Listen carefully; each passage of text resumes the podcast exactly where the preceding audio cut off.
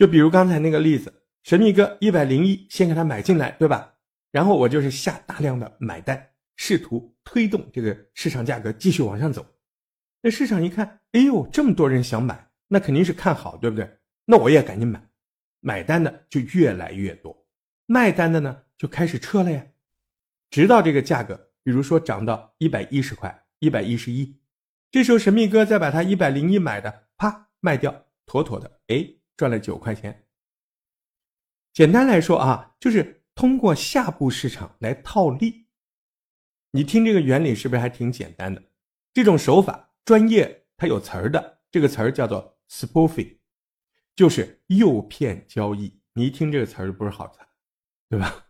诱骗交易啊，其实，在二级市场里挺常见的。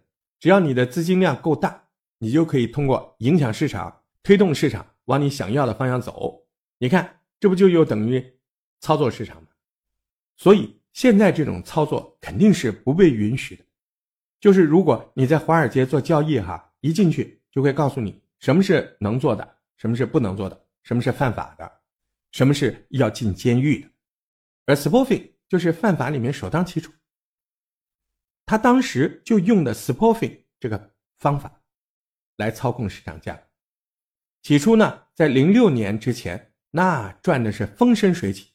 但后来不是有很多那种嗯靠机器操纵、高频交易的对冲基金，全部都进来了，这样就大大的压榨了神秘哥的利润空间。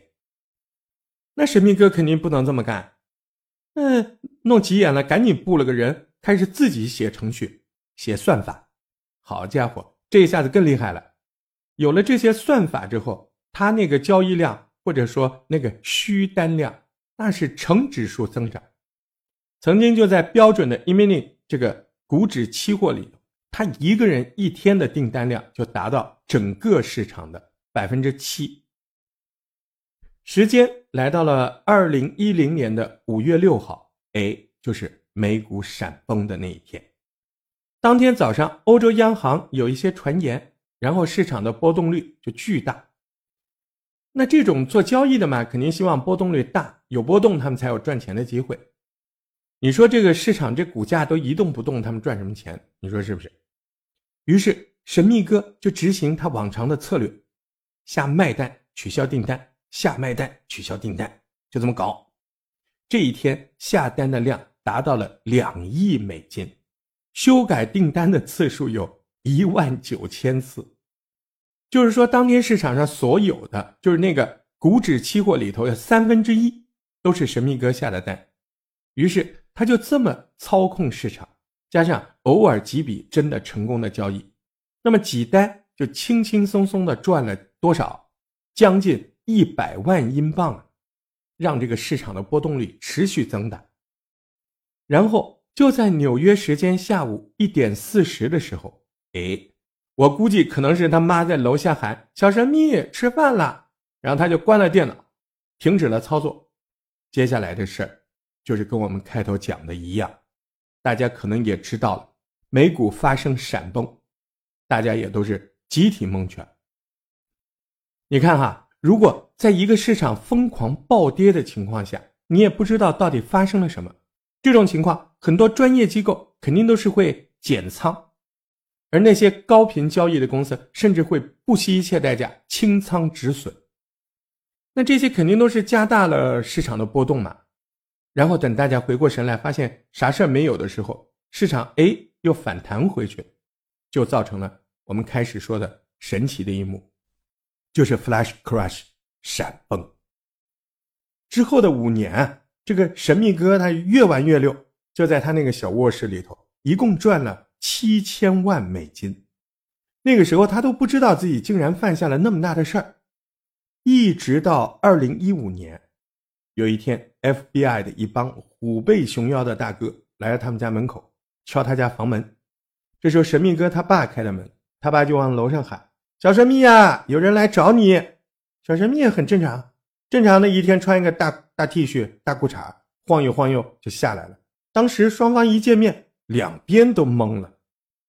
FBI 那些人心想：“哎呦，这是是什么玩意儿？就这个小伙搞垮了美国股市。”神秘哥在边上也懵了呀，我我怎么了？我怎么耽误你们了？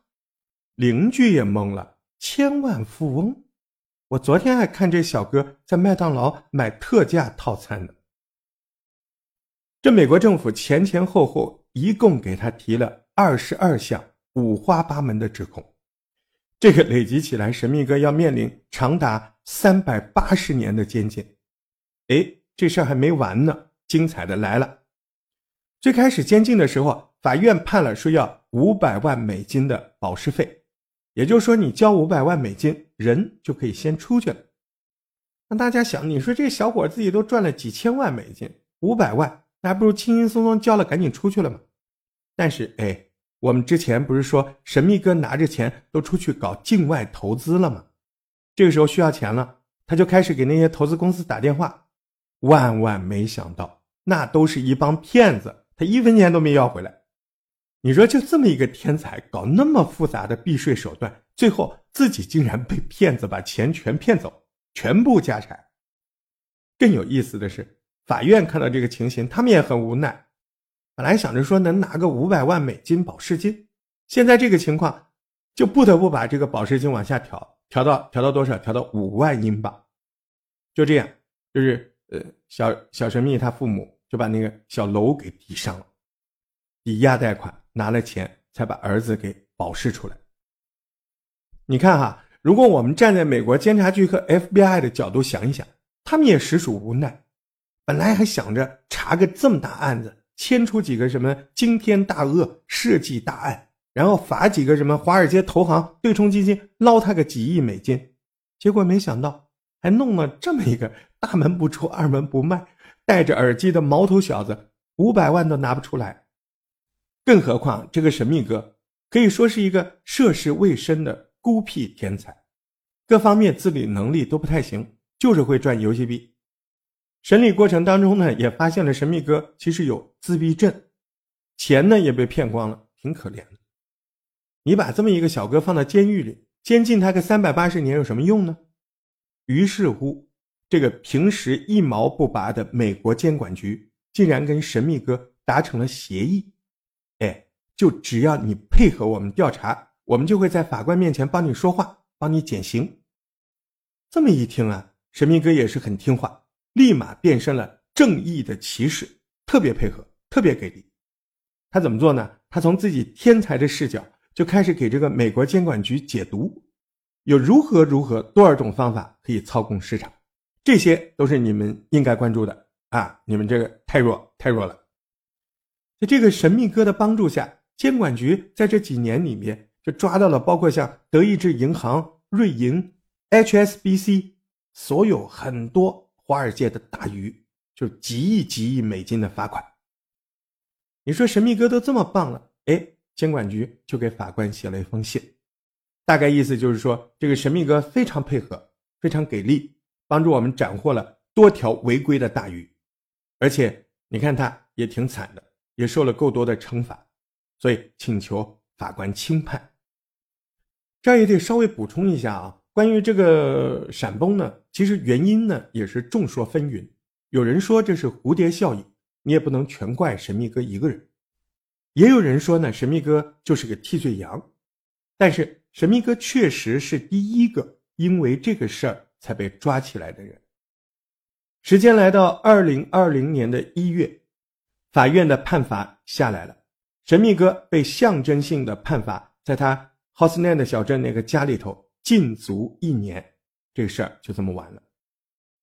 然后呢？然后什么呢？然后我们知道，一个月之后，全球疫情来袭，全球的人民都陪着他判处了居家禁足等于经历了股市闪光。七千万游戏币得而复失，逮捕、调查、监禁。如今的神秘哥依旧在他那小房子里，依旧每周和他的朋友打游戏、踢足球，依旧每周去买麦当劳的特价套餐。只是我们不知道，如今神秘哥又在他那神秘的小卧室里搞着什么。